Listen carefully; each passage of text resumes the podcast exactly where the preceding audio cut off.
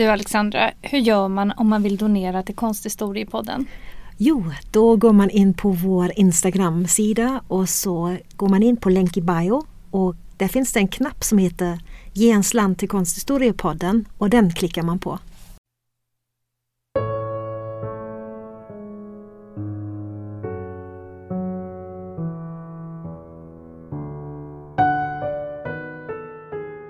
Hej och välkomna till Konsthistoriepodden. Jag heter Alexandra Frid. Och jag heter Alexandra Härlitz. Idag tänkte vi att vi skulle göra något helt annat än vad vi brukar göra. Vi brukar ju inte berätta om vad vi tycker och tänker själva om de här konstverken.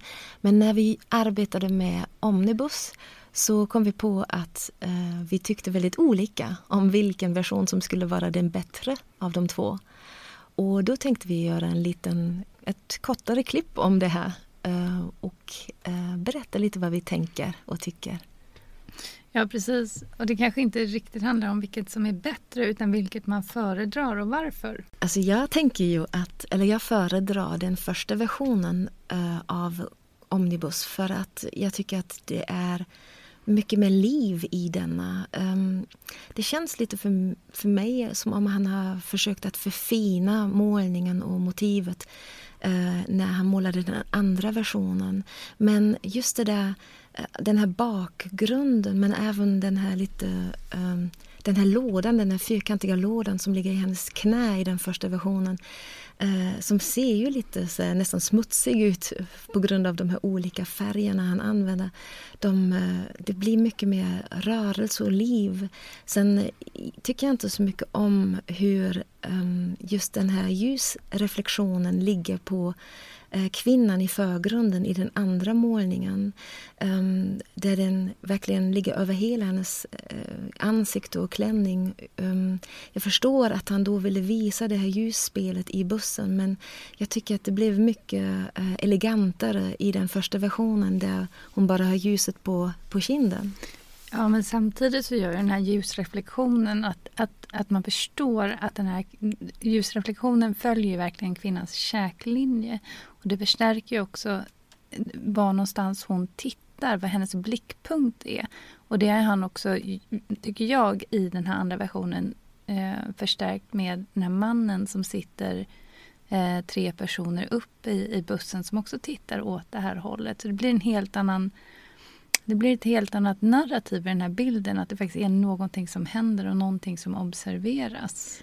Ja, det kan jag ju hålla med om, absolut. Eh, men sen gillar jag faktiskt det där att den här kvinnan, eh, eller de här figurerna i första versionen, att de inte har en blick. Ehm, utan att man verkligen uppfattar dem mer som den här, de här trötta människorna, eller de här människorna som sitter anonyma på, på den här omnibussen. Ehm, och sen också att man inte riktigt kan identifiera stadslivet utanför. För det som jag gillar med den här första versionen också, det är att han um, inte heller, alltså att han har tänkt helt annorlunda kring färgerna han använder sig av.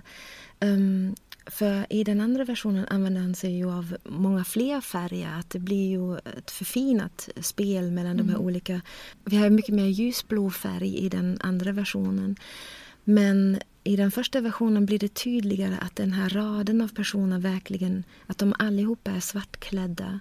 Vilket understryker anonymiteten och det, eh, det definierar dem också som en, som en enhetlig grupp på något sätt. Eh, och eh, blir då ett Ja, det blir ett mer intressant avbrott gentemot den här gula, ljusa, gulvita bakgrunden och den här eh, vita, lite gulaktiga eh, lådan som hon håller i knät. Eh, det, jag tänker att med de här få färgerna blir det här ett väldigt intressant färgspel som understryker just det, den där svärtan i mitten.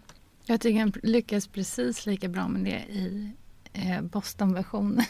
Ja, fast det blir inte så enhetligt för den ena mannen har ju, uh, han, den här insomnade arbetaren, han har ju vit klädsel eller ljus klädsel mm. på sig och man ser ju också att Um, hennes kläder är inte så mörka. Det, jag tycker det är väldigt förföriskt med de här olika nyanser av svart som man kan se. Att han verkligen i alla de här svarta klädesplaggen ändå kunde um, ge oss en form på olika klädesplagg, på en rosett som hon har framför sig, på en fjäderboa, på alla de här olika tygerna och, och, så. Men tror du att den här versionen som finns i Stockholm, den är, ser väldigt skissartad ut om man jämför med Boston-versionen. Skulle man kunna tänka att det är en, ett, mer ett studium som ledde upp till den här, eller ledde fram till den här eh, andra versionen? Jag tycker också i formen av eh, penseldragen men också färgskadan så tycker jag också att man kan se en viss eh, inspiration från till exempel Degas. Mm. Jag, tänker, jag tänker absolut så att han har i alla fall försökt att förfina motivet, förfina verket, förfina detaljer som han har arbetat med tidigare i den andra versionen. Men eh, enligt min smak så tycker jag det där eh, lite grövre som man ser i bakgrunden, det gillar jag mm. bättre. Och jag gillar inte så mycket att man verkligen ser den här, eh, de här fönsterkarmarna i bakgrunden bakom henne. Det, det visar han säkert för att verkligen visa att han befinner sig i den här mm. omnibussen. Men jag, jag tycker på något sätt, jag, jag gillar inte det. Jag gillar mer när det är ett, ett, ett mindre utsnitt där man verkligen bara anar det här stadslivet bakom dem. Jag vet att du inte håller med mig men den här kvinnan som sitter i förgrunden i Boston-versionen. Eh, för mig så upplever jag att det är samma modell som är, sitter eh, bredvid modisten i Stockholmsversionen.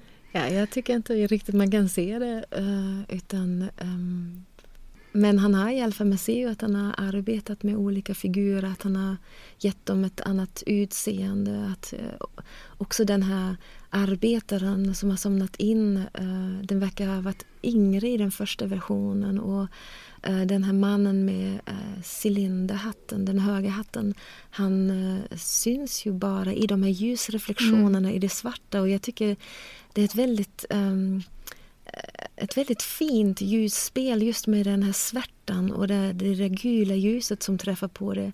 Som jag inte riktigt upplever att han fick till i den andra versionen. Känner, det känns lite, för min del tycker jag att den känns lite för förfinad så att, man, att han har missat, eller att han har tappat lite detaljer där som, man, um, som, jag tyckte, som jag uppskattar väldigt mycket med den första versionen.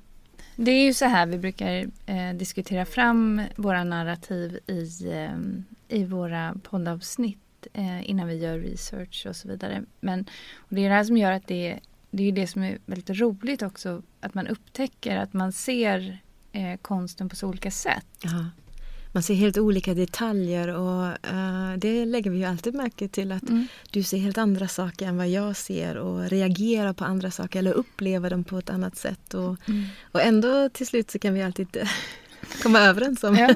en version som vi ska ladda upp på, i podden. Nu fick ni i alla fall en liten inblick i hur det går till när vi diskuterar om de här konstverken och vad det är som vi tycker om och vad vi inte tycker om. Och det är just det som är så himla bra med konst. Man kan faktiskt ha sin egen uppfattning och man kan tycka precis, precis vad man vill. Ja, och det blir aldrig fel. Tack så mycket. Ibland blir det fel. Tack så mycket.